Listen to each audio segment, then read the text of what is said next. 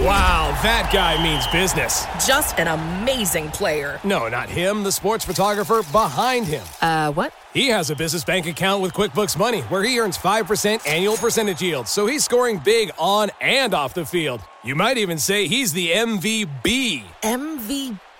The most valuable business. Making your money work harder. That's how you business differently. Intuit QuickBooks. Banking services provided by Green Dot Bank. Member FDIC. Only funds and envelopes earn APY. APY can change at any time. What if AI could help your business deliver mission critical outcomes with speed? With IBM Consulting, your business can design, build, and scale trusted AI using Watson X and modernize the way you work to accelerate real impact. Let's create AI that transforms your business. Learn more at ibm.com/consulting. IBM. Let's create. Listening to the Vox Media Podcast Network.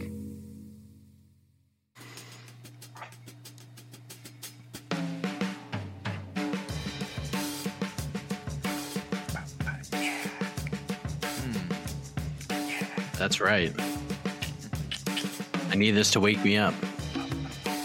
Oh, yeah. Feel those drums. All right, we are back with part two of our UFC 269 post fight coverage. The final pay per view event of 2021 is in the books.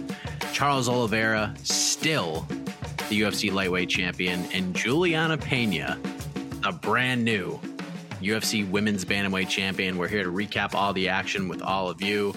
We got the whole crew here. I am Mike Heck. We got AK Lee. We got Jed Meshew. We got Casey Leydon. And Oh, oh, oh, that's wrong camera. You know, you know, we also got.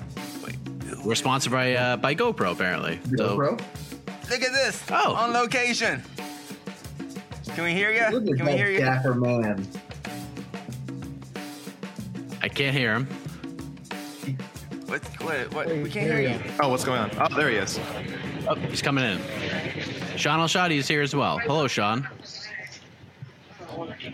Shaun. What's going on, fellas? I can barely hear you, but you can just go for it. You know, it's funny you say that because we could barely hear you. We're like five peas in a pod right now. So, uh, thank you for joining us. But first, let, let, let me just let me just shout out the theme of uh, of this post fight show.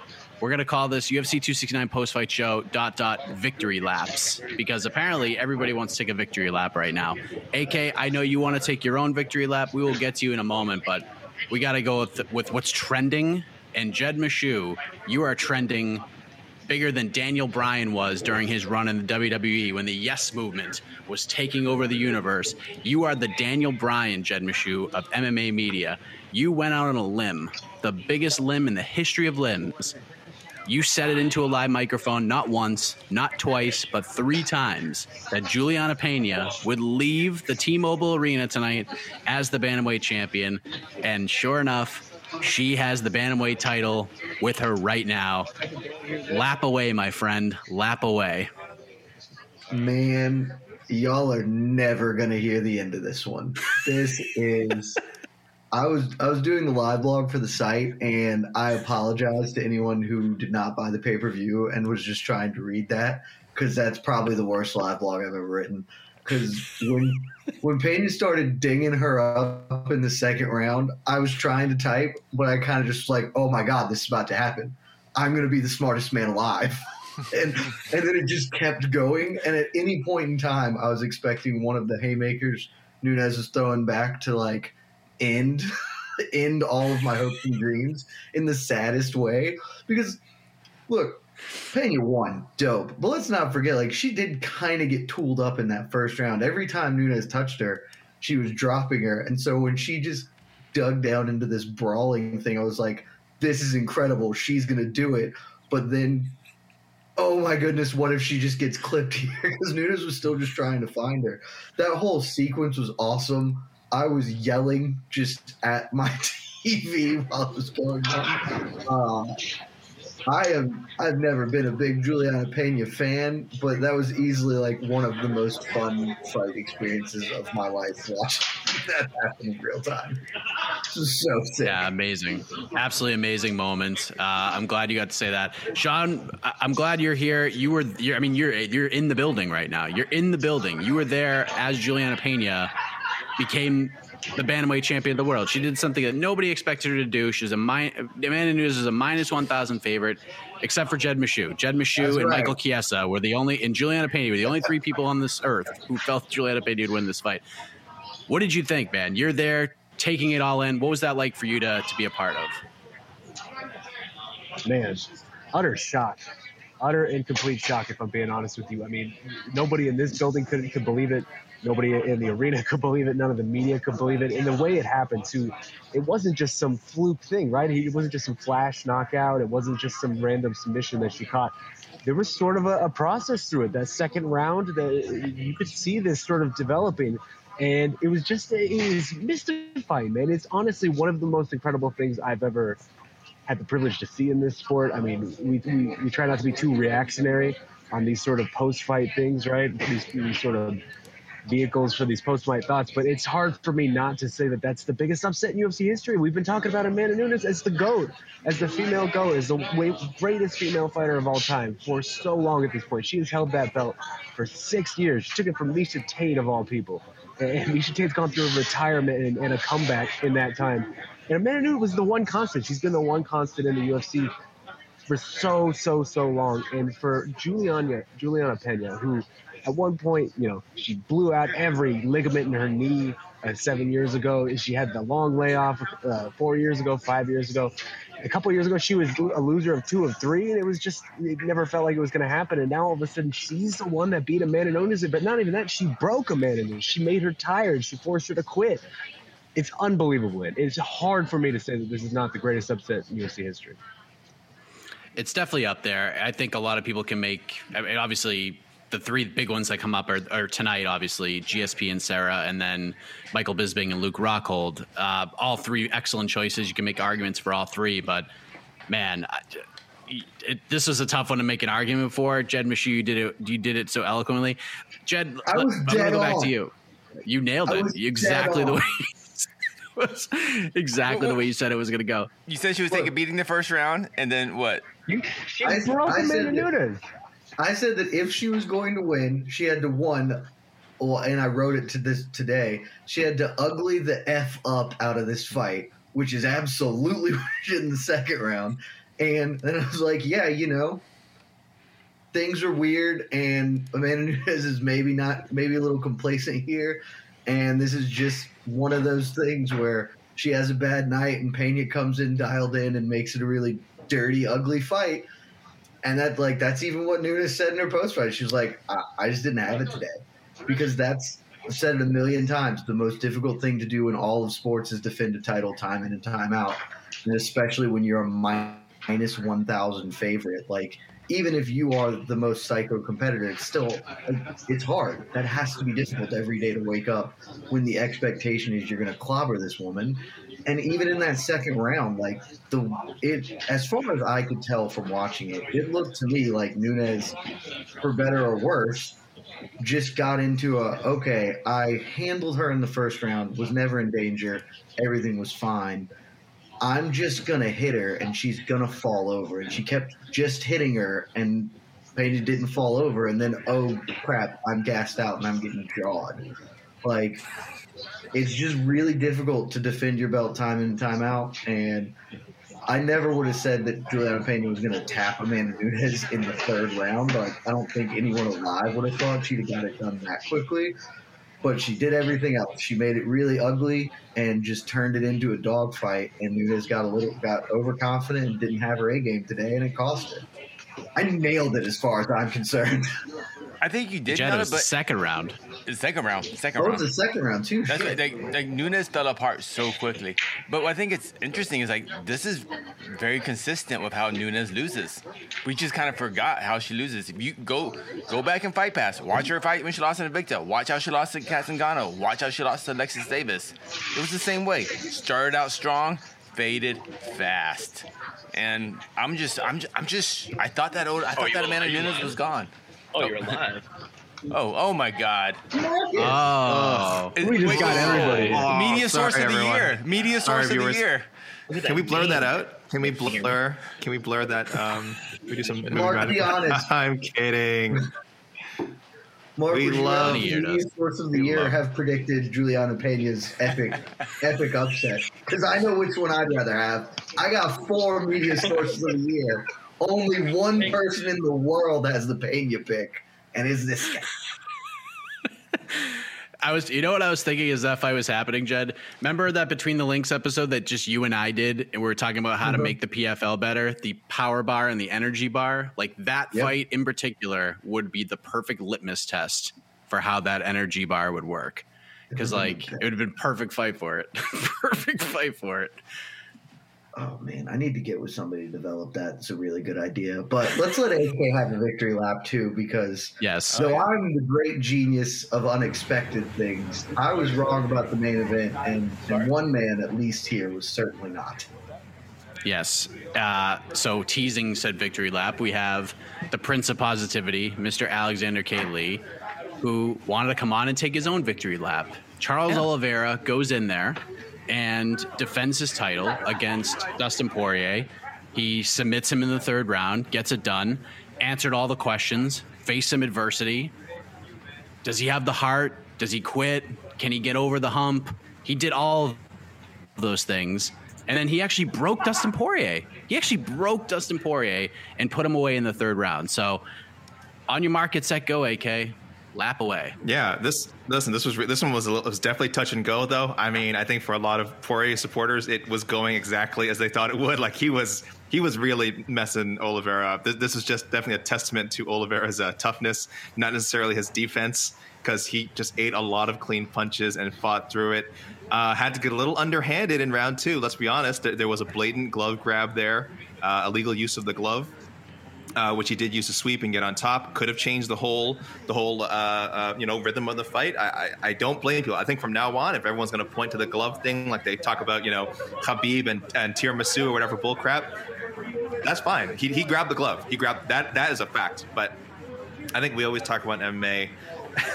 Unfortunately, and I love it because I think both guys are really nice guys and really honorable. I think we kind of we kind of joke like, well, you know, if you cheat and you don't get caught, then so be it. Then that's that's the game. That's the way the business works. And, and in this case, it did serve Oliveira well. Did he need to do that to win the fight? I don't know. You know, uh, he certainly did, and it did lead to him winning round two, and then uh, winning round three, as Mike said. May, maybe you know breaking. Um, Poirier a little bit in round two, though I did feel like, uh, as Dean Thomas pointed out, that Poirier did kind of know what he was doing. That he he he unfortunately probably took more damage than he wanted to, but was content with like, okay, I, I don't want to give him any sort of situation where he can put me in a more dangerous position, so I'm going to keep him in a closed guard and and just ride the round out. But it was for a long time. It's five and it was certainly. Yeah, but it certainly wasn't coming for him. too. You got 10-8, unfortunately. Yeah, it I wasn't. didn't, I didn't give him a 10-8 because I would have said because then if you did, I think you'd give Poirier a 10-8 in the first round. I think Poirier. I didn't. Oh, I didn't see the scorecard, so I didn't see the scorecard. Mike, right? Yeah, two judges? At least, Two 10 at eights. least one Yeah. I disagree with Yeah. 10-8, but two judges did give it 10-8. Because he had him down for so long. Yeah, I think the first round, I guess they saw it as somewhat more back and forth. Though I thought Poirier did as much damage in round one as as Oliveira did in round two. But I get it. The optics of being on top for so long affects the score. But either way, like, uh, yeah, the, uh, you couldn't have gone wrong with either pick. I was very confident Oliveira, and frankly, I just couldn't get off the bandwagon because I've been pushing it for so long. I think since even before he beat Chandler, I was like, this guy is my number one. I think he's going to beat Chandler. I think he's he, he, you know he becomes the UFC champion.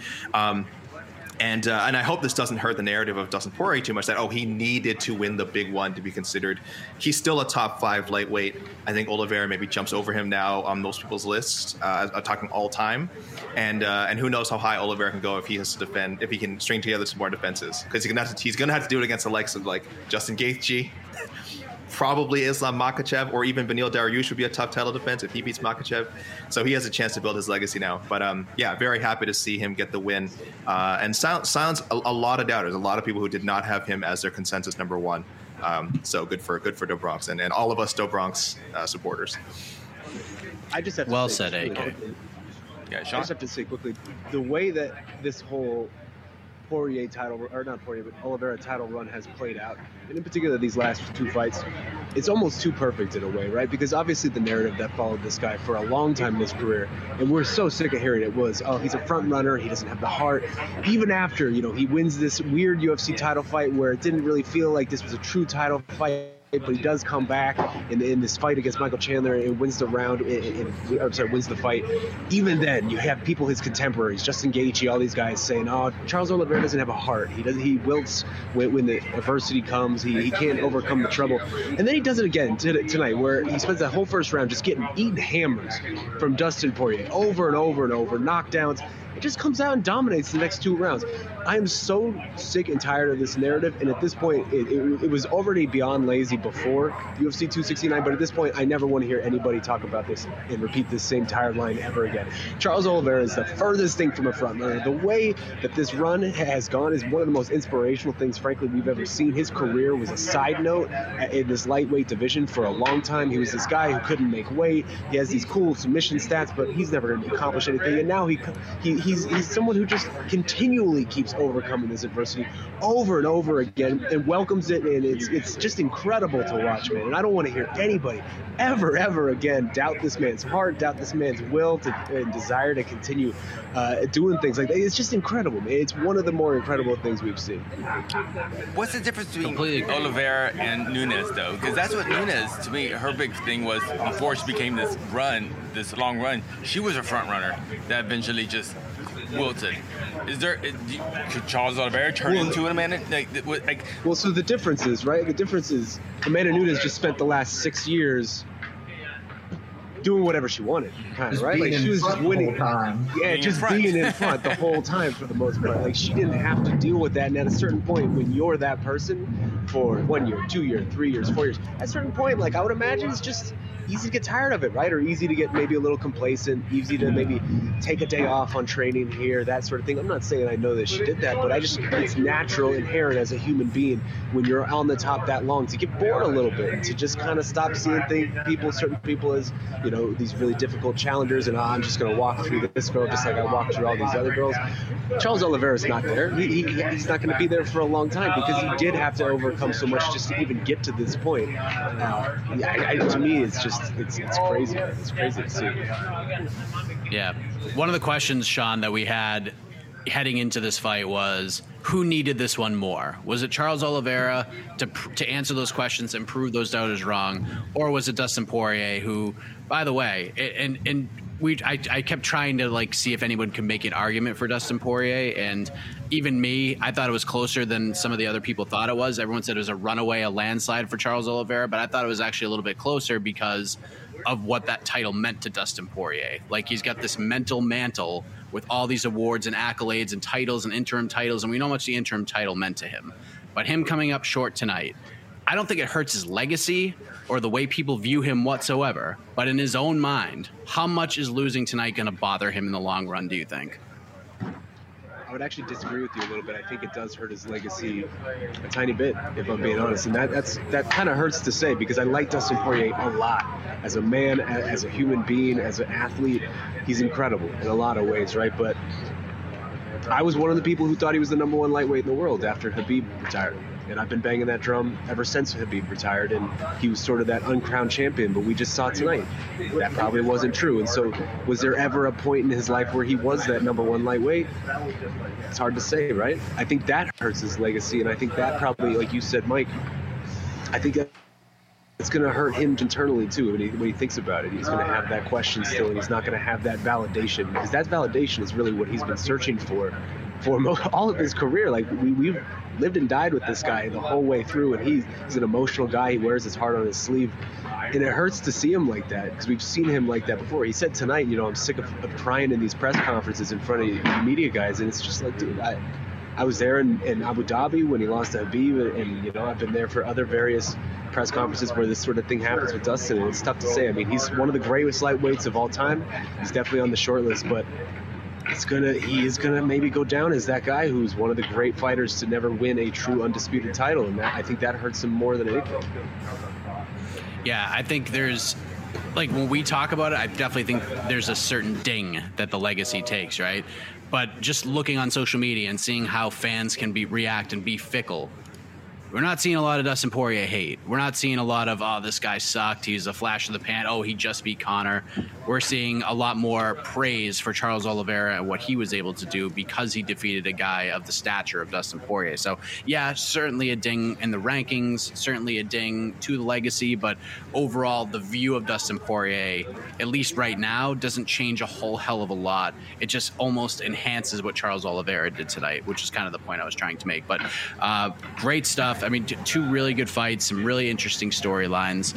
Um, do you want to just go to the peeps, Casey? Because I mean, they, they, I'm sure they're going to want to bring up some stuff that we're going to talk about. Um, let them control the narrative a little bit. But peeps always so many, So many fights. fights. so many fights, So many We got peeps. So many peeps, peeps. though. So Let's many go. peeps. I wanna say- I want to say on the Poirier thing though, I think that this one's going to bother the hell out of him. Um, I 100%. Not, maybe not because of the loss in general, but the way that fight played out. I think he's going to watch the tape and just hate everything he did. Um, and I, like I picked Poirier, I thought Poirier was going to win. I thought he didn't look good walking to the cage.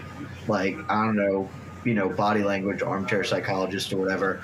I thought Oliveira looked freaking dialed. Like he he was ready to go make a statement. I thought Poirier looked a little disengaged, and he won the first round clearly. But it, it was to me that first round, like when Oliveira survived it, I I would have bet a ton of money on Oliveira coming out of that.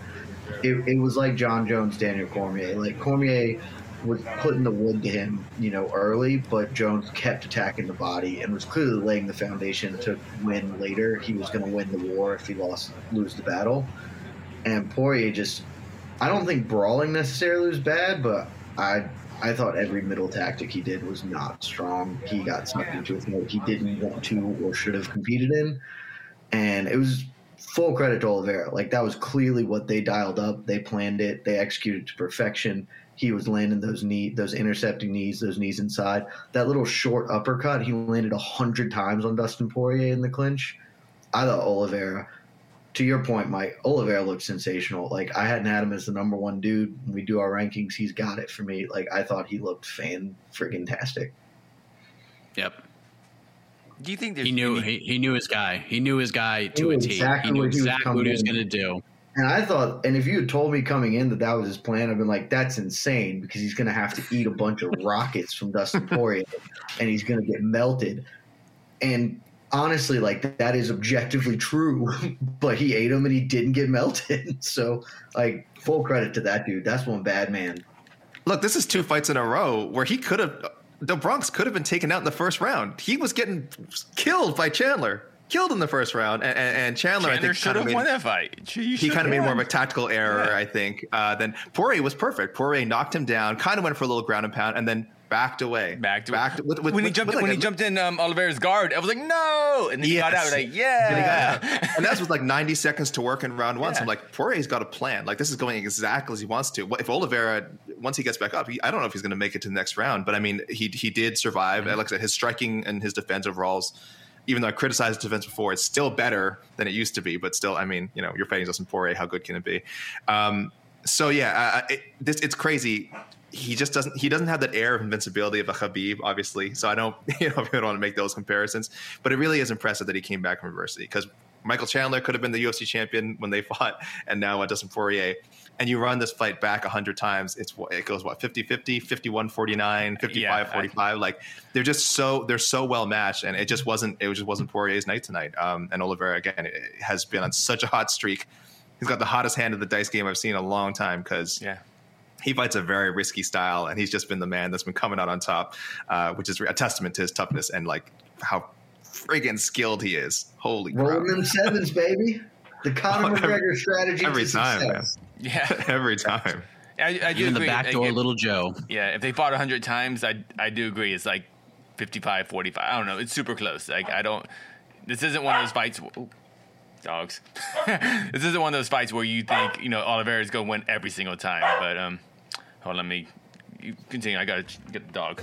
All right. But also that Uh, what's interesting that's sort of the state of the lightweight division right now, right? Like all of these guys feel so close to each other. Like obviously Chucky Olives is, the guy right now; he's the man. But it feels like any of these top lightweights could win on any given night, and, it's just really cool to see because we had this very long period of dominance there with Habib, and then the, the, the Conor era before it was very weird because there was just the title was in limbo for so long. But now we're here and we're rolling, and all of these lightweights again on any given night, the, the margin of victory, the margin of error with all of them is so narrow. It's it feels so cool to just be in this space right now in the in the cluster of guys we have at the top of this division. It feels like any given title fight could just be a switch a switch a switch of the reins, right? Like it's just it's, it's crazy to see. I can't remember a division where the parity was was this close uh, at a moment like this. Who are you guys picking? Who, who are you guys picking? Gaethje Oliveira. Go. Let, let me hear it right now. Who you guys? Who, Mike. Let, Mike. Let me let me throw it to you 1st I'm probably picking Gaethje. Oh, Shaun. Oh, God. I'm probably gonna pick Gaethje again. Gaethje for sure.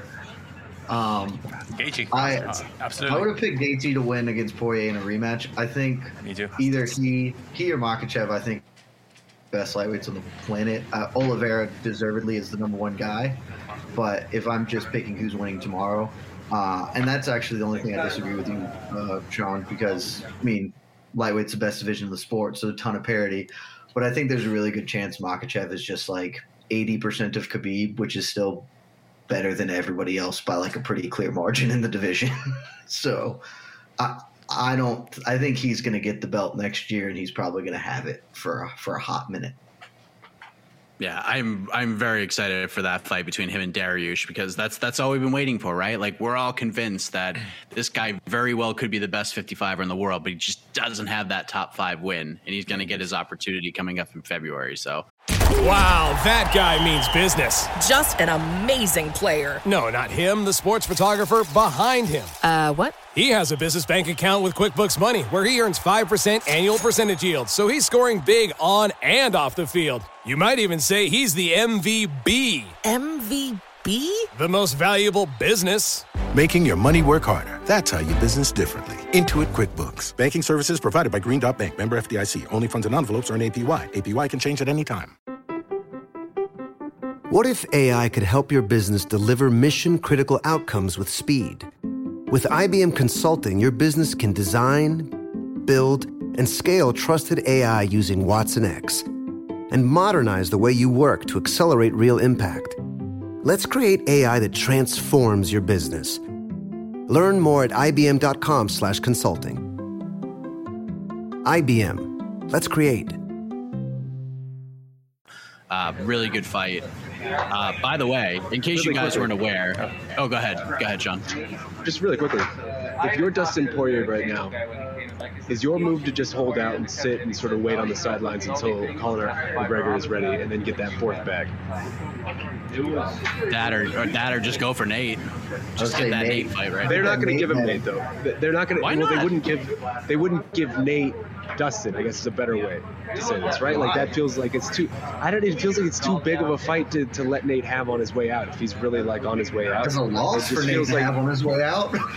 I'm just saying, it feels like they're not trying to give Nate any favors on the way out, and that kind of would be a little bit of a favor of like, hey, here's a, a big name and it's sort of a big spot in his career. I, I just don't see that happening. Maybe I'm wrong, but if that doesn't come up, it feels like Dustin kind of waiting for Conor might be his best option right now. I agree. I think and if Dustin a- wants it, if Dustin wants it and calls for it, I think he'll get it. But if he sits and waits and just Diaz does his Twitter thing and just starts dropping tweets on Poirier, I don't think it does anything. But I think if Dustin Poirier in a you know a couple weeks he goes on Ariel's show and he just cuts a scathing promo on wanting to punch Nate Diaz in the face at 170 pounds, I think the UFC would give him that fight, but only in that sense. Go ahead, Casey. Oh, it's like I mean, the Dustin we saw tonight. I don't, I don't, I'm not 100 percent sure he beats Nate Diaz at 170. I know Jed was like he's gonna take a loss, but I don't know. I, I, I did think Dustin was the best lightweight coming into tonight. You know, it's there are holes. There are still holes with Dustin Poirier, unfortunately. Especially, you know, I think a guy as durable as Nate Diaz and the grappling. I don't know, and and, and he would be undersized. I'm just saying. Um, that's why. That's why I kind of agree with Shaun. I don't think that fight would happen. Not by Because I don't even know that He it's has a bet holes on though, right? It's just like that's Dustin's style. That's what we why we love Dustin is he could win or lose any fight at any given moment just because he's so willing to engage and brawl with all of these guys. I totally agree. Ready for questions? Uh, we had a million bonuses tonight. Oh, yeah. A million while we pull up the questions. Uh, Pedro Munhoz, Dominick Cruz, fight of the night. I think that's right. Uh, Six performance bonuses Bruno Silva, Tai Tuivasa, Kai Kara France, Julianna Pena, of course, Sean O'Malley, Charles Oliveira, and poor Gillian Robertson almost loses an eyeball and takes on someone who missed weight by like 14 pounds, gets a submission in the first round, and no bonus for her. I know placements. Another- placements, and Andre placements, I Muniz, get it. like the UFC And Andre. Muniz gets another nasty armbar first round submission. No, Nope. one one way traffic, and he doesn't get any. Tony this is Kelly. why- Tony Kelley just breaks Randy Costa, puts him away in the second. No bonus. This is Took why two rounds. That man drove all the way to Las Vegas with no mask on, uh, in it just so he didn't have to put on a mask. Give it. No, I'm kidding. Uh, but this is why we either obviously, ideally, you get rid of the whole bonus system and you just raise salaries. You know, uh, you get win loss system gone, bonuses gone, raise the salaries to the appropriate level, or given auto, if you're going to keep the bonuses, 50 G's for every finish. Everyone who finishes gets 50 G's. If we're because if you want to say, oh well, you know, you want to make a distinction what the best performances were, they gave out six tonight. They gave out six. Clearly, them being special doesn't matter. It's just just say if you finish a fight, you get 50 G's or 100 G's if we had to keep the stupid bonus system. But And um, you get 50 Go ahead, G's Casey. for surviving a fight against Ryan Hall. So He Derek should Mann get- extra 50 G's. They should take care of Darrick Minner for the rest of his life because he's a changed man. I know he's a changed man and maybe the second greatest grappler of all time because he somehow went the distance with Ryan Hall. I, I'll have to watch that fight again multiple times to understand how. But uh, I agree with Casey with what you said. Darrick Minner deserves a lot of respect. Yeah, yeah. Plus, if we get rid of the bonus system, there will be two very big benefits. One, Charles Oliveira will be, have the most bonuses or whatever, however they've been couched that forever. So AK will be thrilled. And I Yay. would pay a hundred dollars a pay per view if they will just pay the fighters more, so I don't hear every post fight interview begging for cash like like that they are they are impoverished people. Like it is it's the worst look ever and it genuinely hurts my viewing experience to know that every undercard fighter even if their win was garbage like i hope that's good enough 50 g's dana god just pay these people a fair wage for the love of all things I love I love they're fighting the highest level of their sport in the biggest pay per view in a sold out arena, and they have roommates. What was the first thing Tai Tuivasa said when he went into the media room? Before anyone even asked him a question. He picked up the microphone and said, 50 G's. 50 G's, I reckon. First, that was the first thing he said. And then when he was asked the question, what was his first answer? 50 G's! 50 G's again! This man, Tuivasa. this I love that man. Drinks. I This love man, that man drinks so out of. This man drinks out of I asked him- shoes. He needs more than fifty thousand dollars to ch- turn his life around. Okay, D- d- give him again. Like I said, increase the bonuses or just pay him more money. This man needs help. I love Tai Abasta. Stop drinking out of shoes. All right. Oh no way! He's he's you- what do you living the drink out of? gimmick. Are you kidding me? That's his gimmick. He, it's a fa- fantastic. Right after he won, we have different monitors here in the media room, so we can kind of see things when it's on commercial. Right after he won, there were just lines of fans in the stands taking their shoes off faster than I've ever seen people take their shoes off and holding their shoes and their beers in their hands aloft, just waiting for the chance at Tai doing a shoey out of their shoe. That guy has the best gimmick going in the UFC right now. I absolutely love it. I asked him earlier, I asked him in the, in the, the media availability, why'd you pick Barbie Girl as your walkout song? What was the inspiration for that? And his, his he had a one line answer of, I'm a Barbie girl. That's fantastic, man. Like, This dude is, is so spectacular in every thought possible way. Four straight wins now after a three fight losing streak. I'm so happy he's still in our lives and doing this on a big stage like this. Like, you can't. That's true heavyweight MMA right there. When you have a guy doing that, doing shoeies on the cage and doing shoeies at the crowd, he got into like an altercation with a, a Security, security guard here in the arena because they were trying to like usher him out and push him out of the arena and like, hey, hey, you can't be doing this with these fans. And he got like legitimately mad. Like he was like real upset about it back here when, when we brought him back. It was, uh, I love that man. I love him so much. He should have People been on the come to main see me card. to instead knock people out and do shoeies. That was his answer, and it was brilliant. He just everything comes out of his mouth. I'm, I'm just fascinated by it. Go ahead, AK. He, sh- he should have been on the main card instead. Instead, him and Sakai instead of the Neal Ponzinibbio fight. Should, that should have been on the main card. With respect to Neal and Ponzinibbio, I get. I guess they're cons- considered higher ranked. than than uh, Tuivasa and Sakai. Greg Like, Hardy is on the main card. I, at the I didn't want to say it, but if you're going to keep putting Greg Hardy So- on main cards, he's on the. But op- Tai Tuivasa opening. isn't on the main card. Who just What are we doing? Greg Hardy. out. Tai Tuivasa is a star. Tai Of course he's a Tuivasa is a star. Like this is absurd. You should be putting on pay per view. I, I, I get. It. I know a lot of these fighters like, oh, I'm happy to be on ESPN, ESPN Plus, whatever. But there is still a distinction between being on free or I guess subscription television and being on pay per view. And Tai Tuivasa should be on pay per view. His walkout was not played up. I don't know if you guys got it in the U.S. I didn't get it in Canada. Nope. Yeah. Okay. So we didn't get it up here, and I had to read that he came out to Barbie Girl. I did not get to hear it or see his Barbie Girl energy. Huge mistake, UFC. Huge. mistake. Shaheen, can, can, can you show us the energy right now? Do you, do you, What's that? There it Hi. Jose. can you give us that Barbie girl energy? There's the energy. Is that the Oh, Barbie it girl? was, it was it was just fantastic. But really quickly, so we're getting kicked out of here, Okay. uh, the media room seconds. But I do want to just talk Yeah. about something. The symmetry tonight of what happened with Cody Garbrandt and what happened with Dominick Cruz, to me, is just almost so poetic, and it's so strange now. This place that we've reached with Cody Garbrandt, because I think he's gonna he's gonna be the saga of Cody Garbrandt is gonna be one of the more like difficult things to explain to the next generation. It's looking like because we've reached a point with this guy where that win over Dominick Cruz, which in my mind remains one of the most brilliant performances we have ever seen from a title challenger in UFC history. That is becoming now a footnote to a career that feels like it peaked at like age 25. Like th- this is really crazy at this. I can't think of many comparisons for a precipitous drop to this degree. I mean, this is a guy who's now lost four, five of his last six. He's been knocked down seven times over that stretch. And I mean, tonight, this was a bad one, man. Like, he came in here with his brain dehydrated worse than it's ever been before to make this cut to 125. And what, I think he got knocked down like three more times, adding to that total. Like, that's not the stat you want to see from a guy who's 30 years old, man. And obviously, in retrospect, maybe someone who's historically struggled with durability issues coming down to this weight, we should have seen this coming. But it's just a sad outcome for, to my mind, for a guy that obviously you don't want to write anybody off this early in their career. But at one point, we were looking at this guy like a future legend, and now I genuinely like don't even know really what to do with Cody Garbrandt. Like, do you try to let him keep going at 125? Do you make him go back up to 1 135?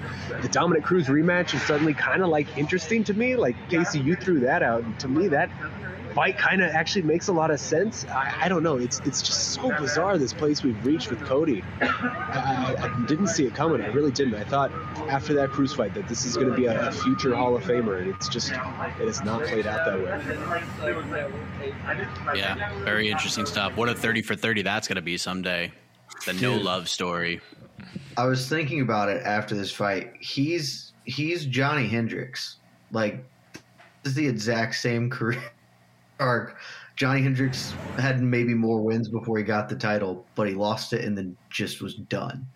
And I can't figure out the common thread that has made both of them be awful, but that is yeah.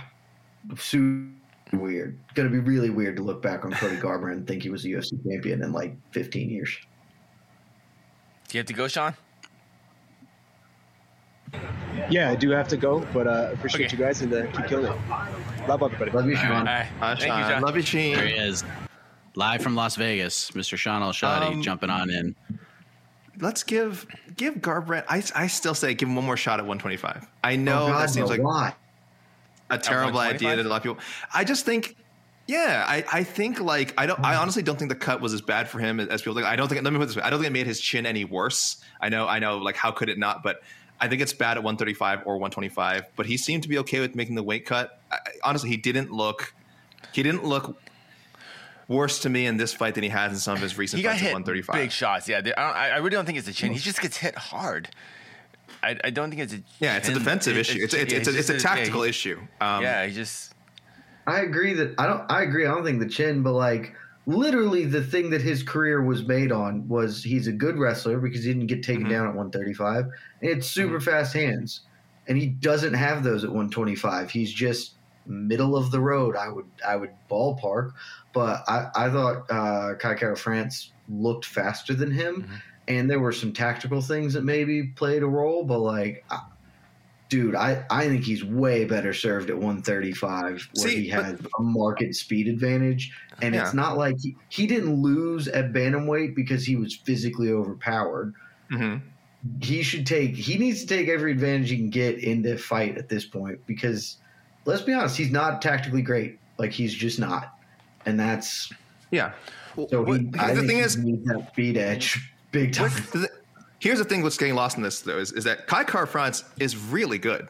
Yes, like he's yeah. really good. I was saying this I, I, when this matchup was made. I was saying this in the preview shows we did. I was like, I don't want this to become like if something you know bad happens to Cody, that it's like, oh, he just like he just sucks now. It's like Kai Kara France is really, really, really good. So if he looks slow compared to like Kai Kara France, it's like that has more to do with Kai Kara France than than Cody. It doesn't matter what weight class Cody fights at. I mean. It, so I, I, I think, like I said, I, I don't want to say this was the wrong opponent for him because I get it. They wanted to give him a top ten guy so he could win and they could shoot him right into a title shot.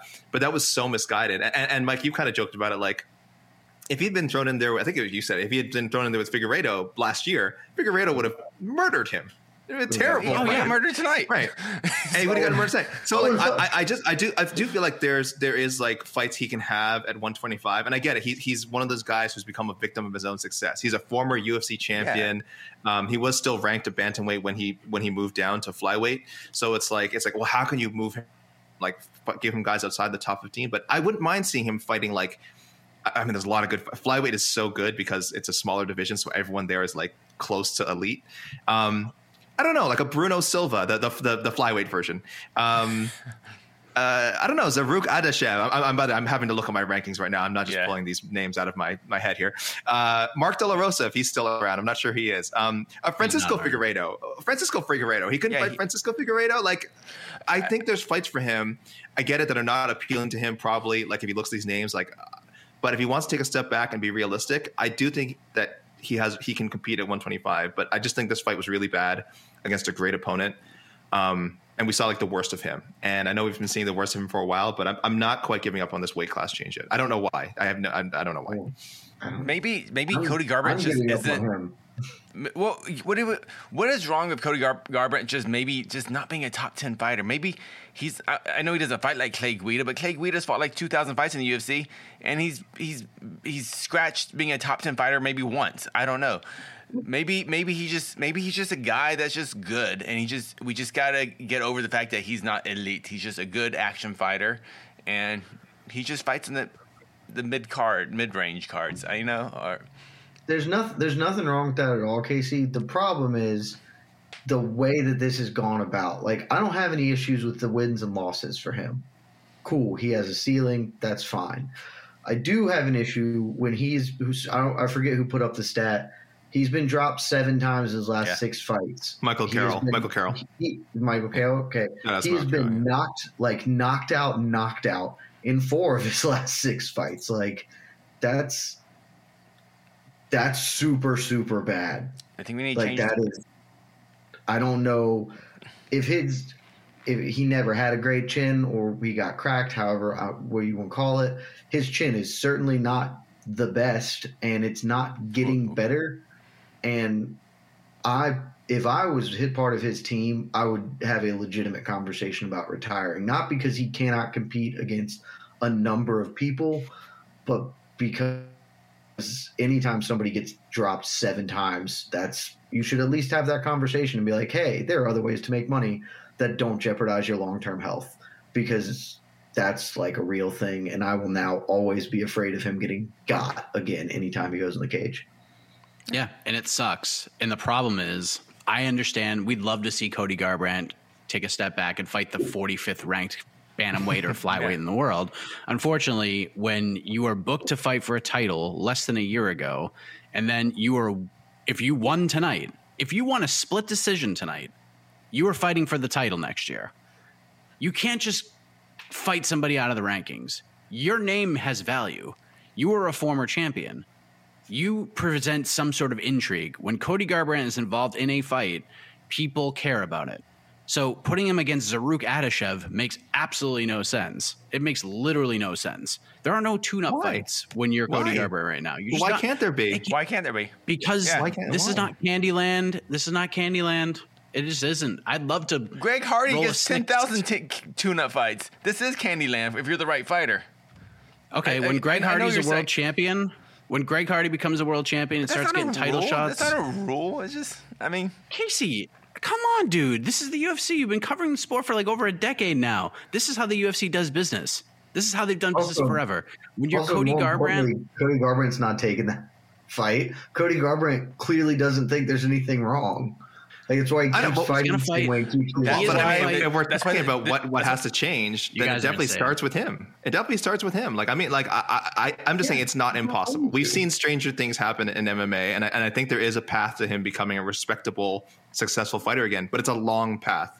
It's not the path that they've been trying to put him on now. Like we're just uh, we're just a row of nonstop killers. So right? But there's Again, no. well- it makes no sense to fight Zarrukh Adashev because if he loses Why? to Zarrukh Adashev, you're done. then you're done. Wait, then you're already done. done. Isn't if he he loses to anybody, he's done. Isn't he done already? he Are we can't- he he's done can't- already? There's zero get reward beating Zarrukh You want- Adashev. Zero. If he, if he fights Robert Manel, if he fights. Manel Kape and gets killed, he's done. If he fights Sean O'Malley and gets killed, he's done. done, yeah. If he gets Fights killed Dominick against Those are the Cruz, Cruz, he's fights that he's make done. sense. He's done. Can Those we at least give him a fight right. where we think Those he'd are be? the fights. Can we give him a fight where he think he'd be favored? Is that not like? No. Can we not do that? If he just had a fight where he not was done. favored. He just had a fight where he was favored tonight. and he shouldn't have been. And he shouldn't have been. He- that was a and he mistake. shouldn't have been. That that was a, And he that shouldn't was have that was under yourself, Kai. I don't think any. I don't know how many of us picked uh, Cody. I don't. I think too picked of us I picked think. him to win by first round I knockout just because But I I had picked questions about Kai Kara France's chin just as much as I had questions about Cody Sure. Garbrandt's chin. And if Cody was going to win, he was going to do it in the first round. And plus, I knew everybody else was going to pick Kai Kara France, so it was worth the flyer to, to pick Cody Garbrandt to win in the first round. That he would actually like throw punches and stuff, but he Mm-hmm. didn't, and that's what happened. So, but sorry, I, I it's just not the way the UFC does business. But Chris I Weidman agree with just that. got But to his say, leg but to say it doesn't make sense. guess- To say it doesn't make sense isn't true. Chris Weidman just got his leg broken by Uriah Hall. They're not going to give him a tune-up fight. He's going to end up fighting freaking Andre Muniz sometime next year. God, that's That's gonna be awful. just the way the cookie crumbles. I'm sorry, it sucks. I'd love to see Chris Weidman fight a guy who just got a contract on the Contender Series, but it's just not going to happen. It's just I do. it's the way it is. I really like the Garbrandt Cruz rematch. I don't know if Cruz would take it, That's a problem. Yeah. but Casey, I, I like that. I am. That's. I think that's pretty fascinating because the more I think back on that fight, I, I'm starting to think that the reason Garbrandt was able to win is because Dominick Cruz doesn't hit all that hard. He's not. Yeah, And he's so- not a hard hitter. Yeah, he he doesn't hit all that hard, so like it was fine, and that's still the same. So he might actually still be able to win that because I also think Dom's pretty faded. Yeah, I Even after if tonight, fight- But God, the Dom won Dom tonight. disrespect. We didn't even talk he had to Dom. sneak. In, he had to sneak in the Dom disrespect. Yeah, yeah, Oh, Dom did. man. I- Oh, I I- assume that we're going to talk. I told you about Dom was going to win that fight. I told you. I, I, called picked him too.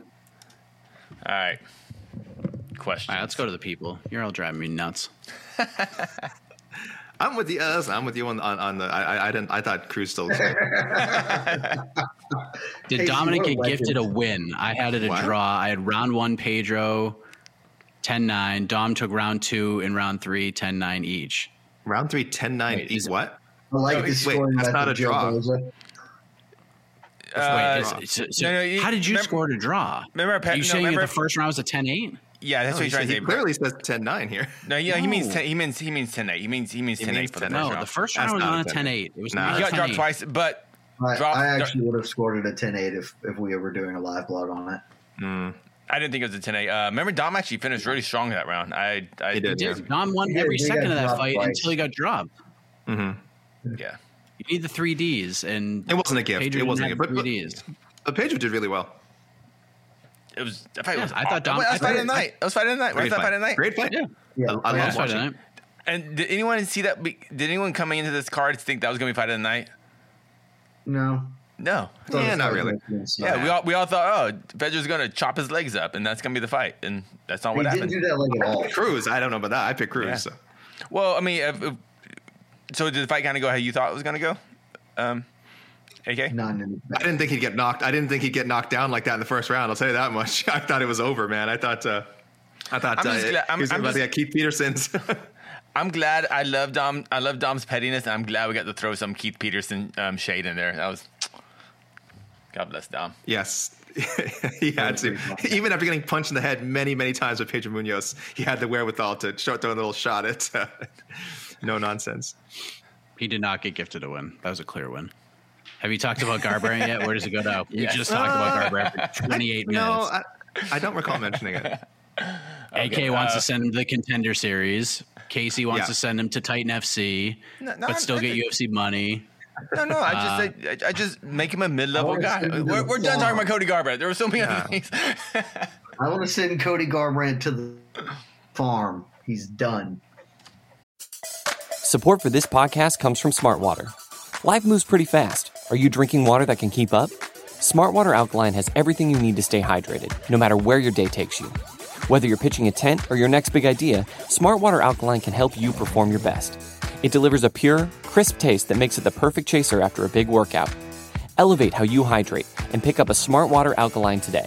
To learn more, visit drinksmartwater.com.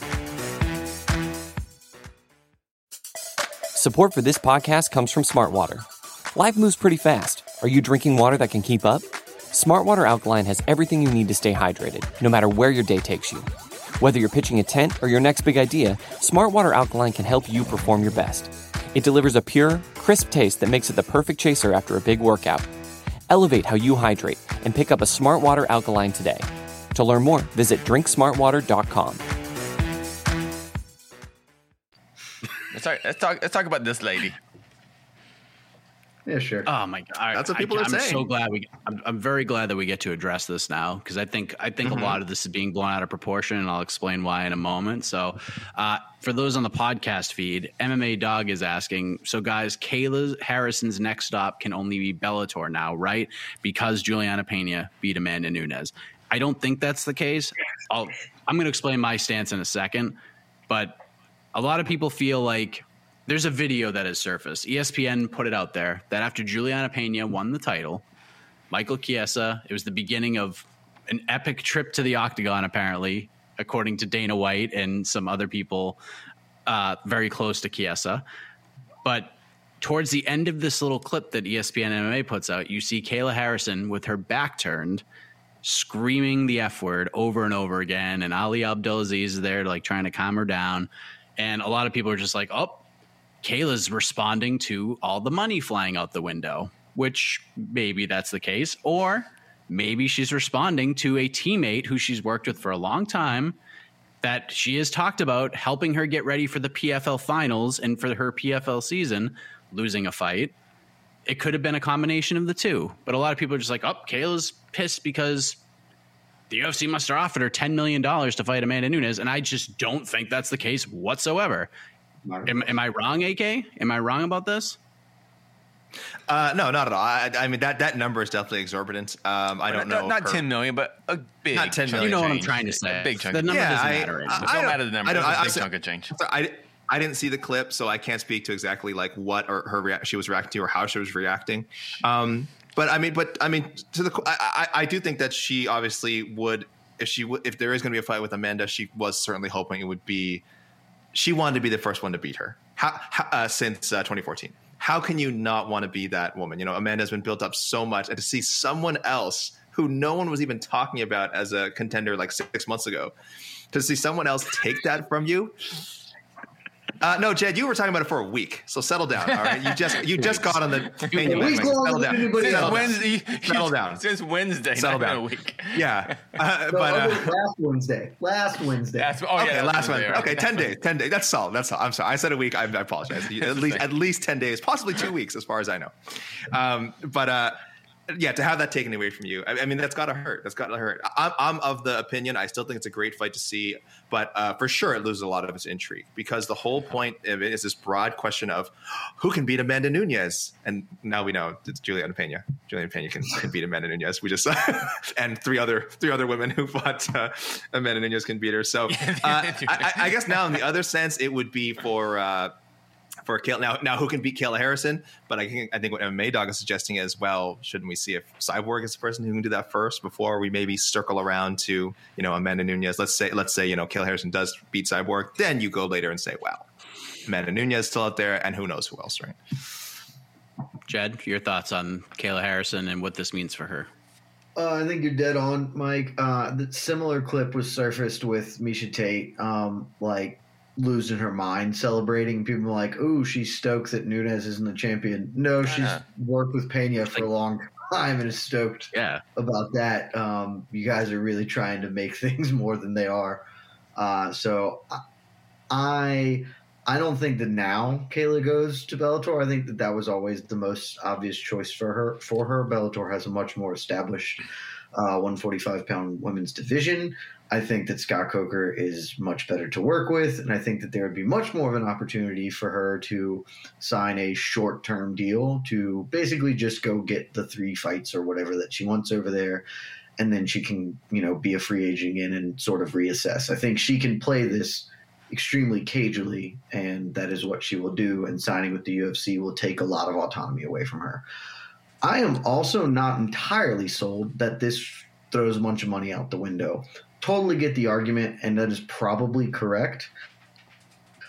But to me, I think there's still some interest, like in if Kayla goes to Bellator. Uh, I think all of us on this program would pick Amanda Nunes to win a rematch with Julianna Pena. Now that Pena got the the you know my win out of the way, I would probably not pick her in a rematch. Um, and so I think that it, it is highly likely Nunes will get the title back. Uh, they'll do a trilogy probably. And then, you know, if Nunes wins two, it's kind of like Stipe versus DC. Everyone sort of forgets that DC bolted Stipe the first time they fought because he got the two. Um, so this is a setback. But ultimately, if a year and a half down the line, Nunes has the belt again, hey, uh, Kayla has picked up some more like legit wins. Not that her PFL wins aren't legit, but she's got bigger names on the resume. She's a Bellator champion or whatever. Uh, I think that fight is still huge, and I will have a lot more interest, frankly, in seeing a more vulnerable Amanda Nunes against Kayla Harrison. Like I think I think that that is a much more a much more sellable story. I'm ultimately that still may not be as Wait, much the as UFC is gonna sell this woman. She can be beaten. Let's see if she can be beaten again. That that's that's the sellable angle for I mean, now. I, I think that that is that is a storyline that is compelling. Is hey, we have actually seen this woman lose before, and you know, Kayla Harrison is this this wunderkind or whatever. Like, let's see where this shakes out. And maybe that doesn't sell as much, but we also talked about it on the pre-fight show. Amanda Nunes really isn't selling a whole much anyway. So this is this is sold entirely on Kayla Harrison, and I think she's doing just fine. Do you have a resp- do you have a thought on this, Casey? Oh, I've just see. I've never seen someone scream the f word so loud, unless they're losing a crap ton of money. Wow. Let, let me say that That, that, was like Casey. ripping your betting ticket up. Like no. Oh, let- let me Ask, That wasn't ask like quickly. oh my training partner lost. No, no. It was like I lost a lot of money. The UFC had her. UFC put a free agent, a free agent on camera, on camera. A free, a Yeah, free- uh, and they've done this before. They've done it Really? before. with who? Uh, Brock Lesnar like 17 times, and Yeah, Kayla wa- Harrison's very smart. And they wanted very Brock Lesnar. shrewd. They- And they want Kayla Harrison, and they didn't get Brock Lesnar they the wa- last three they times. And they wanted Kate Harrison to fight Amanda Nunes, the GOAT, not the woman that just lost to Julia Pena because she got tired. But Kayla Okay, Harrison listen. can still fight Valentina This Shevchenko, the actual goat. Ah, there All you right, go. hold now, on, hold now- on. now you're thinking big. You're thinking big, Jed. I like that. I was waiting for that. we got some, we got some longer foul talk in there. Listen, I, I, I will make the argument that Kayla Harrison just being shown on camera tonight made her way more money than she had, uh, like even Friday, because PFL saw it, Bellator saw it, they know she's there, Brock Lesnar style. WWE off, up their offers every time they saw Brock Lesnar at a UFC event. Bellator and PFL, their offers have significantly raised. So I don't think money is an issue whatsoever. Secondly, I think the UFC is third, maybe fourth on her to do list right now. One, because the UFC shit all over her until like a week ago, just trashed her resume, trashed her everything about her. Amanda Nunes would murder her, all these different things that Dana White said. So I think Kayla just showing up there is very smart. Take the meetings, get shown on pay per view, it makes your value go up. Bellator is probably the best place for her. It's the best place for all parties involved, in my opinion. Bellator will treat her well. They will pay her a ton of money because they got it, and she will have legit competition. By the way, she's a mom now. PFL, go get that Millie. I think PFL is still number one. I think PFL is one. Really? Bellator is a strong two, and the UFC is just like they're the bargaining chip. PFL's a free million dollars. It is one Yes, year. and she's probably making like six figures free. every fight too. She's probably making like six figures every time she even competes. And if she goes back, she gets to like Julia Budd's a good win. Like that is a good win Yes. on her resume. PFL. I, you and I have said this for for months that PFL's number one, Mike, and I think she goes back for one more run. I, I At least one more. I disagree because Dana White is a businessman and he isn't trying to make Kayla Harris money. Dana White's trying to make himself money. And he goes, he went to the director, goes, get Kayla Harrison that seat, tell my graphics guy, put Kayla Harrison, make a graphic for Kayla Harrison and put her on our pay per view. That because they were intending to sign her, they were intending that big Nunes, they were intending to make that Nunes fight at 45, and everything went tonight. I never thought that fight would happen anyways. I, can't never saw it. I never. don't think Kayla Harrison versus Julianna Pena is a big fight. It could be. At 45. I do kinda wanna At see that, actually. At 45. At 45. Julia Payne's I do gonna, kinda the, wanna see former, that. the former flyweight is going to go up to 45. I think the have no UFC. I think the UFC gets her. fight, I think But the it would UFC be fun on the mic. All right. Yeah, I think I, I just yeah I, I don't think her, her I don't think her maybe her UFC offer dropped slightly, but her her overall offers from the other parties interested, nope, not at all. I don't think she lost a dime tonight. She, lo- she lost a bidder. What else do we have? Casey, do you see No, this question didn't. from Arthur? Okay. Oh, we can talk about this too from Sandy Pham. Uh, thoughts on Priscilla Cachoeira, former Didn't make it out of the UFC fighter, round. probably. Mike, you were so you felt so good about that. Like Yeah. as that fight was kicking off too. You were She was like, one second yes, away. She was to one do it. away from winning that fight. One hmm. That thumb away. Yeah. said. She's got to make it out of the first round, and she just She's got to make it out of the first. Do it. Yep, she couldn't do I- it. okay, the, the thought. How about this? If you ain't cheating, you ain't trying. Does Yeah. that apply to? Does that apply here? I mean, how many times can you cheat before you can before that narrative changes? Because she already missed weight. Now she's trying to gouge out eyes. Now we got two Yeah. two attempts at um, cheating. Well, no, no. She did, did. Did she get in trouble for gouging the eye? Oh, listen, listen. If she had won the fight, The- the I, ref- I the would have didn't- been. It was I would a have been brilliant upset. move. See it. It was a I would have brilliant given her credit. I would have given her credit for that. S- same with Oliveira, and, and vice versa. If if if uh, Poirier had overcome Oliveira's dastardly tactics and just knocked him out, I would have been like, "Yeah, he got what he deserved." So, so it's the same way. If Cachoeira had somehow gotten away with trying to gouge out uh, uh, uh, Gillian Robert- Robertson's eye with her thumb, uh, I would have been like, "That's." Effed up, but like good for her. She got the win. She's still in the UFC. Now I think she lost and she deserves to be punished for her for uh, her cheating not Okay. paying off. And I think she's out of here. Yeah. Yeah, Yeah, she she'll got get cut. Yeah, win or lose. I, I, po- I gouge or not, she was. I think she was getting. She was done by losing this fight. It's Casey, tough do you to see- gouge somebody's eyes and still lose. Well, she had, Like, she had back to back finishes, back-to-back know, finish wins. So know. the, weight miss was was not good though, because good. that's not the first time she missed weight. Yeah. She also has some assault allegations against her from an ex girlfriend, uh, which Guilherme Cruz has reported on. So uh, it's, I don't see. I, they really should just wash their hands of, of Cachoeira at this point. I'm sorry to say, but Yes. Not a lot Um. Casey, do you see this question from Arthur Agababian about uh, tough? Do you see that question? Tough, of course. You see the tough question. I just want to answer this one quickly. I, I, I, I had to go on. The, I just want to the answer one question real he spammed six thousand times. Yes, yes. Okay. I'll, I'll read it out. Nunes and Pena coaching. No, no. Colby versus Dustin Ultimate Fighter, or Colby versus Jorge Ultimate Fighter. Uh, I guess coaching. Uh, here's what I'll say: neither, neither. Stop putting great fighters on the Ultimate Fighter. Just book their fights. The Ultimate Fighter does nothing. No one will watch anyway. They don't change the show. It will not make the show more compelling. You know how I know this? I'm the, the only person who's watched every effing season of the Ultimate Fighter on the planet. I can tell you. The problem with the show is not the coaches. You could put any. I, I, I should add an asterisk. I think you should get coaches who are better made for TV and not active fighters. Get Chael Sonnen on there. Do like Iron Chef style.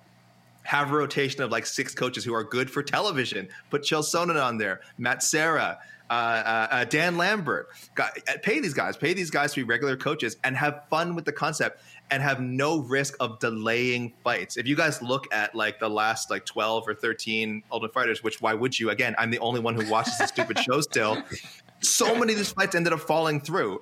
And I get it. Th- that can happen anyway. But I think when you put like a nine month gap between like the booking, uh, the, you know, the announcement of the coaching and the actual fights, you're just, you're playing with fire What you're if, asking for something bad to happen. So stop putting good fighters on the show. People aren't going to watch anyway. It'll create this very, very little, almost imperceptible rating spike, and all you're doing is like, oh well, now instead of getting to see uh, uh, Colby and Jorge fight right away, we have to wait till fucking nine extra nine months. Don't do this, people. Don't do this. What if we do the exact opposite of what AK is saying, and instead of taking two active fighters, we take four of them, and we have four teams, Mhm. and they and it's sort of like an IFL hybrid, but then all of their fighters work through in some sort of a gauntlet fashion, and whoever ends up winning the team competitions, whoever are the top two team finishers, then those two coaches fight each other at the end of it, and the two teams losing coaches fight. So we can sit four people on ice for six months, but there will at least be some sort of stakes for the coaches in this television show. Does that do anything for you, AK? No, let's bring. You know what? Let, you want multiple coaches? Let's bring back Fight Master. Bellator Fight Master, Yeah. season two. Uh, uh, Sixteen years after the first Underrated, season. however- underrated show. Make it the IFL. Listen, you're getting that with WF. What is it? The WFL in 2023. I'm not confident that organization's getting off the ground. We're not talking about that. By the way, by the way, uh. I'm kind of I'm on Team Jed with this, and the reason why Jed is because you're trying something new. Do something cool. You're trying something different. There's different. like a lot okay? of room to This is the innovate. on UFC. okay they do that, not do yes. that. Change I know. up the Ultimate you're, Fighter you're at least please. trying to do so. The whole thing, everything. If I see another basketball jersey on that show, I'm going to lose my shit. Like enough is enough. Like do- I like do this some hockey suggestion though, from Spambot. Get DC to. I like that. They're not active fighters. Oh, no, that they're, is good they're, they're both They're not on active That's not- that's not a bad fighters. idea. DC and is Dom. Spam, Spambot. That's an tonight. excellent. Yeah, Cormier and Dom- Cruz. Dominick Excellent. Cruz- not Dominick great coach. fighters. He's- Dominick Cruz fought an hour ago. we retired. not an active fighter. he just got fight of the night. You're like, ah. Not an active fighter.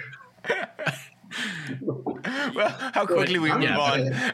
But at the same time, Cruz is a fight guy's got to fight like once, maybe twice a year. So he's a two a year guy at best. Let's I talk about. tough can be cool, guys. Oh, like we're still in tough. God dang it. I'm just, the contender series is the outlet for like new talent to come into the organization. Let Tough be your innovation space. Like Tough can be R and D. You can try different rule sets in Tough. You can do anything you wanted in Tough, and they Left just have no booth. imagination. oh, no imagination. Basketball wheel. jerseys. Let me run Gotta get the Tough. wheel. Let's do different color basketball jerseys. All right. We can bring in the the power bar, Mike. We can bring the damage bar to Tough. Um, The wheel. We need the wheel. I, I see some people asking on our- about on Ne- our, Ne- on our fa- on our Oh, fan. Q on our fan on our fan Q and A. We talked about if Julia Pena wins, which she did. Of course, of course, she was going to win because the Oracle said so. Mm-hmm. Oracle.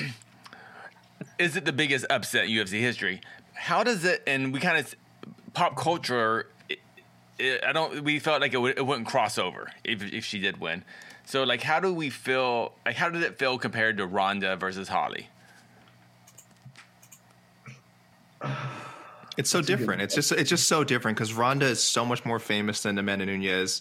Um, Amanda Nunes I'm sorry, was the excuse me, goat, Nunes. The goat, Um, the goat. huh? You know, she was. That's the goat, fine, but that's ask. Look, everyone in the MMA space, we call it that. Ask any average person if they know who Amanda Nunes is, if she's the goat of anything. They, they. I'm sorry, they, your average person does not know who Amanda Nunes compared to compared to Ronda Rousey at the time. You, Ronda Rousey uh, was ubiquitous. Uh, her level of celebrity was again before Uh, McGregor agree. was high was higher than any MMA fighter we'd ever seen. Um, so it, it doesn't compare in that sense. Uh, but like like I think we sort of said on the pre-shows, for those in the know, the Holm win was far more likely uh, than the uh, the Pena win, unless you're Jed Meshew, of course. At which point it was very obvious. Never in doubt.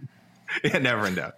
Never in doubt. I think we can't Uh, we, we can't forget the just the incredible violence that Holly Holm won that fight into, and just Holm- the, Oh, and the way like how outmatched you could tell the Rousey build was. the build to that knockout was just incredible. when when Rousey was like hitting air and running into the fence, you could The se- you could hear yeah. the crowd. The crowd was like, "What is go?" Like again, filled with probably with a little more a little more of a casual audience when you have a crowd that big. Like the attendance was enormous, right? yeah, it was like Uh, a, uh, there was like a stadium. "What the hell is going on?" Vibe to it. The highlights to this day, you watch them, you're like, "Oh wow!" Like they don't look like they're even near the same class. Uh, and Holm, you know, then delivers to the head kick, heard around the world. Also, Uh, yeah. Holly Holm versus Ronda Rousey is one of the three funniest moments in MMA history. the Mike Goldberg takes a lot of energy being a rock star, is Thank you. I That's a great it line. Might be my favorite quote in the history of the sport. Takes a lot of energy getting your ass kicked, Mike. Yes. I don't know that we're ever topping that line, and that counts for a lot. So with good. me. So good. Like That's a if good one. if Cormier had said something real dumb about Amanda Nunes, then it maybe. But that line is just one of the best. Miss you, Goldie. What a legend. Yeah. If DC was all like, "Oh, Nunes is trying to tire out Pena right Yeah. now." Yeah, it's wild. Yeah, this. I mean, listen, all of us in the MMA space. If you were there, it's a different moment. But just like watching it in a funnel, I think the moments are. This is probably way more of an unlikely result, but it's just like Casey said, it's just not going to cross over. Like Yeah. the Ronda, the Ronda loss. Like you turn on your local news, like your was local news, no matter how big or small your town is. If your town had 175 people, they were talking about that. They were talking I got- about Hol- Holly Holm knocking out Ronda Rousey. It is a mom test. I got so many text messages after that happened. I'm not going to wake up to anything tomorrow about like, holy, that happened. yeah, Sure. Yeah. Uh, same thing. Yeah. Very true. Same. Not one. Not and keep in mind, we, we move we, like we move in social circles that are at least most like vaguely familiar with MMA just by being associated with us, and they they'll no the Amanda Nunes thing will not register at all. Yeah. That's why when I'll get it- more text. I'll get more text next week than I got this week Yeah. because I- of the Jake Paul fight. Yeah. I was, on, but even tonight's Oh, two I, title thought, I fights. thought it was Derrick Lewis. No, it won't be anything about Derrick Lewis. oh, even I, tonight- I have friends who like Derrick Lewis. Oh, I love Derrick. My balls is hot, man. That's Oh, That's I a love heat- that. D- Derrick's a must see. TV. But my, but none of my friends are going to be asking me about Derrick Lewis and Chris Daukaus. They're going to be asking me about stupid Jake Paul Yeah. and Tyron Woodley fighting again. But I was honestly more shocked at how Oliveira won than how Pena won. Not that Pena is Pena, Pena won in the way that I thought she was. If she won, she was going to win. The way Oliveira did it, I just didn't think. I just didn't think he had it in him to do that, and he does obviously. And so that I I, I had a bigger emotional response actually watching Oliveira win. So um, I don't know.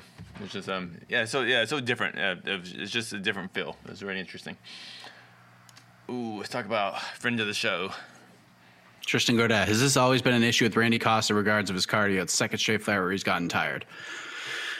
You just gotta, you just gotta listen to me. We're talking about this, Mike. I literally said exactly that. Um, and it wasn't even a cardio thing. I, I, it was a cardio thing tonight. I think. I think the cardio played a factor certainly, but I think Tony Kelley also did his homework and did it very well. Um, Randy is just a fun fighter. He wants to go in there and just dead dudes in a minute. And throughout his regional run, he did exactly that. Makes his UFC debut on short notice at 4 0, almost deads Brandon Davis in the first round. But when you don't, when he doesn't dead these dudes in the first round, it gets a little frustrating for him. And we see what happens after that. Brandon Davis finished him in the second round. Adrian Yanez finished him in the second round. And he got finished tonight in the second round. You can get Randy Costa out of that first round. It's a little daunting for him. Like it's just like, wow, like I hit this dude pretty hard and he didn't go down and I didn't finish the fight. Like, what the hell, man? Like, I think it's more f- cardio definitely played a factor in tonight, mostly because Tony Kelley was so offensive in that first round. Uh, it was ugly. It was not a technical masterpiece by any stretch of the imagination. Those are the kind of fights that you beat Randy Costa in.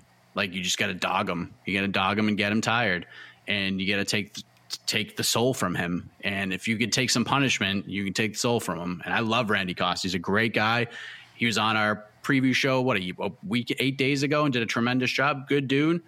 But that's just his issue. He's a fun fighter. But if you get him out of the first round, you can beat him. And Tony Kelley did a great job tonight. Uh, one more question uh, before Yeah. we go. Where does Valentina fit into all of this? Jed, go. Chevy truck Oh, driver. man. The Pena win was so great, not only because I called it, but because of what it does for the other the other thing that I've been pushing long, long before anybody else. And it's that Valentina Shevchenko is the best fighter I've ever seen in comparison to her peers. I have her ranked as my number one female fighter, uh, pound for pound. I have, I think, since we started doing the rankings.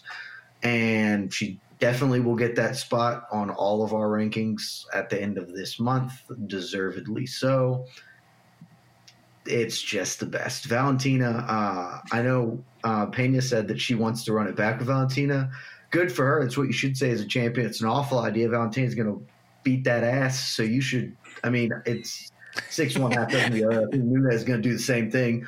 Uh, but you got you got the belt and you earned it, so enjoy it, Julianna. But you don't want those problems from Valentina Shevchenko. Uh, but yeah, she fits into this by being the best female fighter in the world, and you should cherish her the same way you should have cherished Amanda Nunes. Because again, no disrespect to Amanda Nunes at all, it's incredibly difficult to defend a title for six years.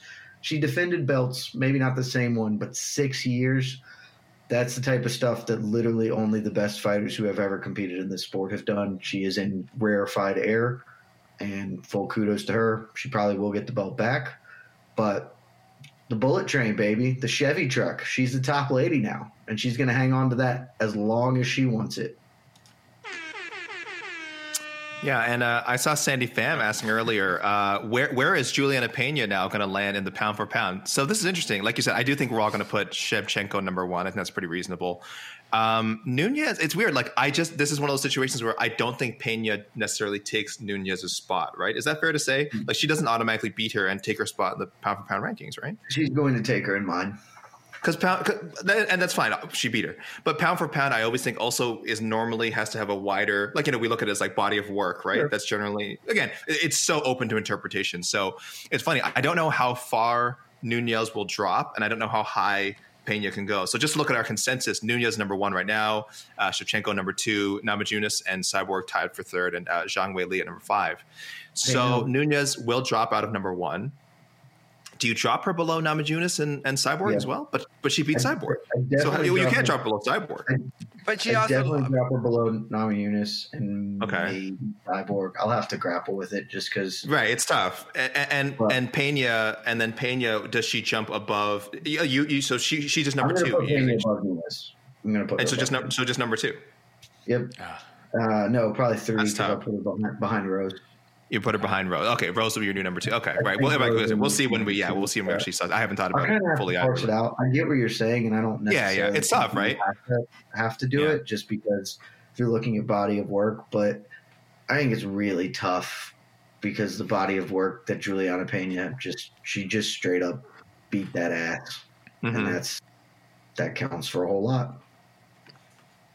Casey. I think pound for pound rankings are stupid. Yes, we that we can all. Yeah, it's just I, I, don't I don't understand how they. I, I actually have no idea how they work. They're dumb. They're dumb. Yeah. Um, dumb. One thing we need to talk about is um, real quick before we get off. Anything you want to talk about? Um, Andre Muniz or Erin Blanchfield? Two, I thought uh, great. Muniz tonight. is a real problem, and man, it's it's reminding me a little bit of when Demian Maya was kind of wrecking people. Very different guys, but I'm saying Demian Maya was wrecking people at middleweight, and everyone's like, "Oh, is he the guy to beat Anderson Silva?" Like, you know, Anderson Silva, like he's got a good jujitsu, but if if he fought Maya and Maya got him to the ground, and we did eventually see that fight with Maya as a short notice replacement, so even then there was a little bit of doubt, but it was a very very horrible fight, and no one ever wanted to see that again. So, but I wonder if Muniz is now kind of the same way. Is he the new kind of Demian Maya of 185. He is 31. It's not like he's a prospect. He's kind of we're seeing him as pretty much a lot prime. of experience. Yeah, yeah. So. He's like 20 something fights under his belt already. yeah. So it's like, is he the guy? Now people say, oh, well, can he if he if he gets uh, uh, Israel uh, Adesanya to the ground, is he going to submit him? So it reminds me a little bit of the Maya Silva talk. Again, this is a long time ago. I know people would be like, mm-hmm. "What? That was a thing? Like that actually was a thing once upon a time." And I think Muniz and uh, and and and uh, Adesanya could be the same thing, but I don't know. I don't know how close he is. We'll see what happens with uh, Adesanya and Whittaker. That rematch that was now officially announced today. Um, we had reported it for uh, the February, yeah, the February pay per view, and then uh, but Muniz is right in there, four zero oh in the UFC, uh, and just looks badass yeah. as hell. Maybe he just needs a ranked uh, take take out a top ten guy or something, but um, he's yeah. not far away from a title shot at all. Yeah, dude, that dude's fire. Uh, Erin Blanchfield. Oh, I I would be a lot more excited about her, and I still am. Like she's freaking great. Uh, she is going to run into the Mighty Mouse problem really fast, where because Valentina's just already whipped the crap mm. out of everybody else in the division, Blanchfield's new and exciting. She is probably like two wins away from a title fight, which will be way too early, and she's going to get clobbered. Um, but What's- that's just sort of that's the one benefit to being a long reigning champion. If you can clean out a division, you get to pick off young prospects before they can really really get the Yep. seasoning that they need. Uh, but otherwise, like I mean, Erin Blanchfield is probably going to be someone that's with us for the next ten years of our lives. She's So 20. What, uh, what's what was the record for youngest champ in the UFC? Uh, technically, it is Jon Jones. The true champion is Jose Aldo because he was the youngest champion back when the WEC, was WEC. a subsidiary of the UFC, but they didn't fold them over because of tax purposes. What, what, Um, what, what, Jon age was it? But what age? 23 and some months. 23 and some months. I won't be surprised Uh, if UFC tries to just just because they need to sell Shevchenko fights. Oh, They, they- might put they totally might know. crash just that just for that selling point. I mean, that's that's the whole that was the whole Maycee Barber angle. She's gonna be the youngest champ Mm-hmm. ever. So obviously that didn't pan out. Maybe it was maybe it's Erin Blanchfield. And she's she's a really high level grappler. And I which hope I they mean, don't. I hope they don't do Yeah. that. No, But- God no. But selling, but they got they, they got to make money. They got they got to sell Shevchenko fights. Yeah, So- please ain't nobody No, you don't. Two year, two years away. Two years away. You don't need to sell Uh, Shevchenko fights. You don't need to sell Shevchenko fights because she's a co-main event. You don't need to sell her fights. It's true. That's And Put her underneath she's about to be somebody- a two division champion when she kicks you don't need to. Julianna Pena. Maybe There's no need to rush any of these prospect. She should go up, eh? There's she should never go a need, and but that's what, the, Pena, that's, right? hey, you talk about that's what the UFC does. The UFC talking about the UFC does. They love rushing people, and that's what the UFC Yeah, does. That's, you don't need to. They don't. They don't need to. You don't need to of in this they, They don't. case. They don't need to give. Cody, they, they need to give Cody Garbrandt an easy fight. They're not. They don't need to rush Erin Blanchfield. They will. You know, that's that's. We're talking about patterns that the UFC does. This is what they do. Uh, let me Yeah, just I don't think do- Erin I- Blanchfield. Erin Blanchfield will not fight for a UFC title until at least 2023, like Thank end of 2023. So she's End of 2024. Oh, I, think Let's early 2023 is is right in the wheelhouse. I Oh, think she gosh, gets I two hope fights. No, I think late 2023. year.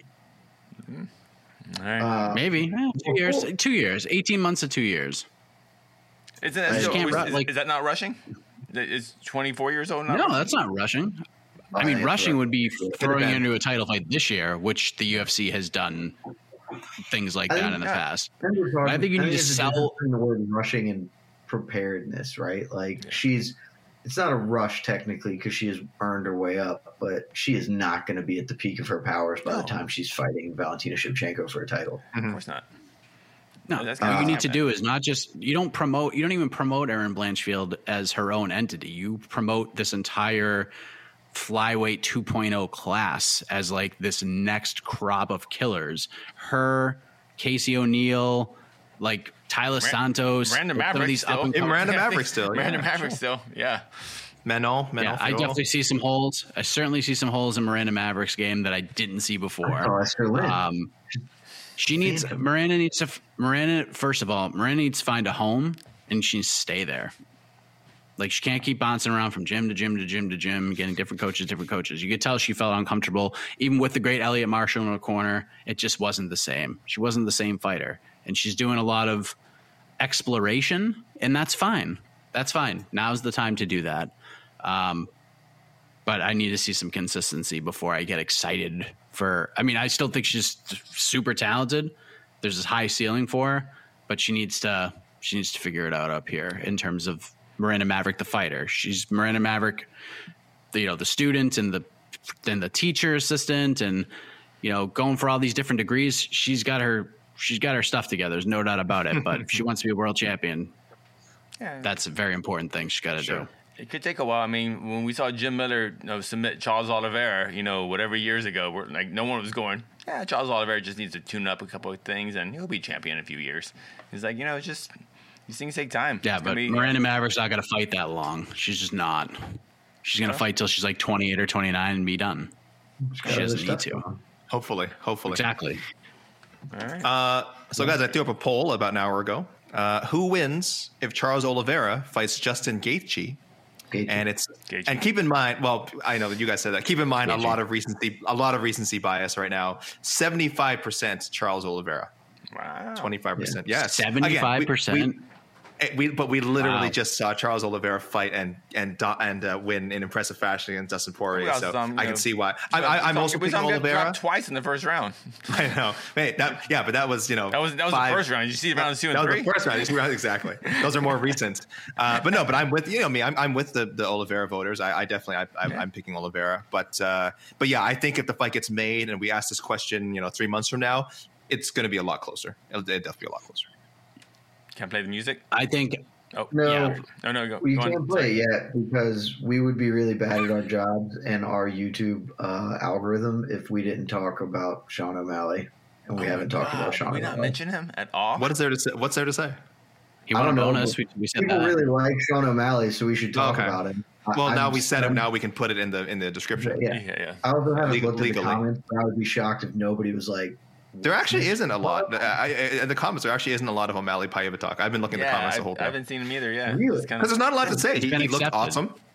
He looked awesome. He beat a good, uh, good fighter who, again, I think is really a natural. Is really more of a flyweight looked than a bantamweight. Sure. Yeah, he looked great. He looked, like we said, we were saying before that that Paiva was tough, and he smoked Paiva. So I think we got to give credit where credit's due. Um, again, he needs to. Does he need to fight higher ranked guys? I mean, maybe. But if he keeps putting on impressive performances on pay per view against again middle ranked bantamweights, I don't think he's going to complain as long as his his his uh, pay goes up on his next contract. He's he's not going to care. So uh, yeah, he looked good. He did exactly what he said he was going to do, and and is, is sticking. He, he really created this narrative of the unranked champion, which some people seem to like. Uh, it was good. It was it was it was just a great, a, a really good appearance for O'Malley. I think. but like, so I he, is, he is going to have a ranking on Tuesday, and his next fight is going to be against a ranked guy. Who do you think? Like, who do we think that that should be? I think he's like a legitimately interesting prospect. I don't care about him at all as a person or Mhm. like his stardom, but I think that he is a fascinating fighter to watch. And I have no idea if he can Get out of my shot, Esther. But like, I don't know. I Josh Emmett doesn't seem like a good match for him, but maybe it is. Especially since they're not in the same weight class. I mean, that's probably Yeah, yeah. yeah. probably why, don't why would he go to Oh, 45 right, right, I'm Sorry, terrible matchup for him. My- I mean, horrible matchmaking here. My bad. Hand It's very late. that. It's very Yeah, late. it's very late. Uh, I, I'm. I was not thinking Josh Emmett, uh, the dude that Aljo trains with, who's also built like a fire hydrant. Who who Merab. trains Merab, Merab Dvalishvili. Oh God, no! No, they no, keep no. him away. Get. Absolutely not. Get out Merab of will- here. Are you Rob would crazy? take. I think I think Robert would never take that fight. He'll, he'll be insulted. Uh, it's not worth it for him either right now. Oh, he would take Actually, it. Merab, Merab would absolutely take that fight. Are you crazy? Why would he not take knows that He would walk his way to a victory. Yeah. No one in the top five is going to fight Merab right now. Oh, not. if, it, well, it, since he can't, if he can't get a fight from anyone else, then I can see that. Yeah, you're right. I still Dude, like the Rob Yanez Font- fight. Rob Font, after beating after beating Cody Garbrandt, felt that Sean O'Malley was a was a more interesting fight than Dominick Cruz. Ooh, maybe That's- Rob Font. That's I kind think of. Rob Font. O'Malley. I think that would work. Font Uh, O'Malley. Rob Font Yeah. would definitely take it. Rob Font would 100 percent take that fight. There's two answers to this question. Ooh, One, We're not doing one- Cody Garbrandt. We don't. We don't want to call. That's him one of ranking. them. I don't want to see that. Yeah, well, I'm sorry. Unfortunately, the other answer is going to have the same kind of argument because the other answer is Marlon Moraes. Those are the two Oh, I'm best fine options. with I calling like that one. No, I like that one. Yeah. That one. Uh, yeah, I mean, you could do Frankie Edgar maybe. Um, No, but I no, really want God, to see no, Cruz no, Edgar. stop it, stop, stop right there. What do you No, God, no. I love Frankie. I don't God, need no? to see him get. I don't need to see him get spinning, spin kicked into oblivion. No, I, I, I love Frankie. I don't need to see that. Possibility? Yeah, I mean that's it. That's really it. I mean, you're not going to do Uh, Song Yadong. You're not going to put That those two guys together right now though. Because you have two Song? like guys under 26. You're not going to have those two fight each other right now. Why Not not? They just have they had Maverick and and um, Blanchard. yeah, in a division like- that's 23 fighters. Right, In a division the- that's 23 fighters. I, I think they absolutely would do Song Yadong or Adrian Yanez. I don't think there's out of the realm of possibility Oh. at all. I mean, both Giannis- of those are fun Giannis but I maybe. just think he's getting a ranked dude next. Like he's going to be. I think you have or to. Whatever. If you're going to rank him, he has to fight a ranked guy next. He has to. He's, he's going to get 14. I think. Why is he getting ranked? Why is he getting ranked? Well, uh, Didn't he beat- Paiva did he was just- ranked like 15 like two weeks flight? ago and he fell off or whatever. At, at, at bantamweight? Because he beat so. yeah, because he beat Phillips because Phillips beat Song. So it was kind of like that spot just kept getting Yeah. taken. Like Song Oh, had the it, 15. and then Phillips took it, and then Phillips took it, and then Pipe took 15's it. on a yeah. real So, ranking. I Yeah. mean, yeah, And now right, Cody's- exactly. Cody I'm saying no at 15 right now. He'll beat Nobody Sean talks O'Malley. about gets Cody ranked Stamann 15. in rankings. Like O'Malley's getting in the in the rankings next week. Not in ours. Not in ours. Well, The only ones no, that matter. mine- MMAfighting.com slash O'Malley, rankings. Ran- Randy Costa. I don't care. I'm just naming. I'm just throwing names out there. now. Sure. I don't. I don't know. Like I said, kinda I It's don't not know. gonna be a ranked opponent. It's not gonna be a ranked opponent. Nothing would surprise unless, me. Unless he gets a Nothing would new, surprise me. new contract, ain't gonna be a ranked opponent. I'm gonna play the music. Dana White. Dana White said we got to pay him. So Yeah. I think they're gonna pay him. pay him. I think they will pay him. We got see what he's got. Do we have any thoughts on Anthony Gay? Uh, who? I thought Danny Ige won. I thought- That's Janet's what very late. gonna say. Janet's very late. thought won. It's very late, and I think Mike. I, I I don't know, uh, Mike. I think it's me. I think I have to work. It's Sunday morning, so it's very late. What? We're going. Th- this is part one. Don't go anywhere. We're coming Oh, back we're for part going two. Nah, yeah, part good. two is part two is called on to the next one. Yes, we got to do Hot now. Coming out Uh, Sunday. although a lot of, I think a lot of these are pretty are pretty obvious, I but think uh, so too. Yeah, this will be a good. This will be a good show. this will be a good one. Um, So this And then do you show, want me yeah. to come on with my predictive powers so you can get right the next fights that will happen? Uh, I think we're good. uh, I think we're okay. I think we're okay. We got to share, sh- share that oracleness for uh, the listeners, and maybe I'm myself so and AK can get some about odd no this. points. I'm so. You got to prepare yourself. show. Yeah, you got to prepare yourself for BTL, Jed Meshew. So that's it. Ooh, yeah. Final pay per view in the books. What a pay per view calendar year it has been for AK, for Casey, for Jed the Oracle. I am Mike Heck. Good night, everybody. happy birthday, AK. It's not my birthday. Feliz cumpleaños. You're listening to To the Vox Media Podcast Network. Support for this podcast comes from Smartwater. Want to get a little more from every sip?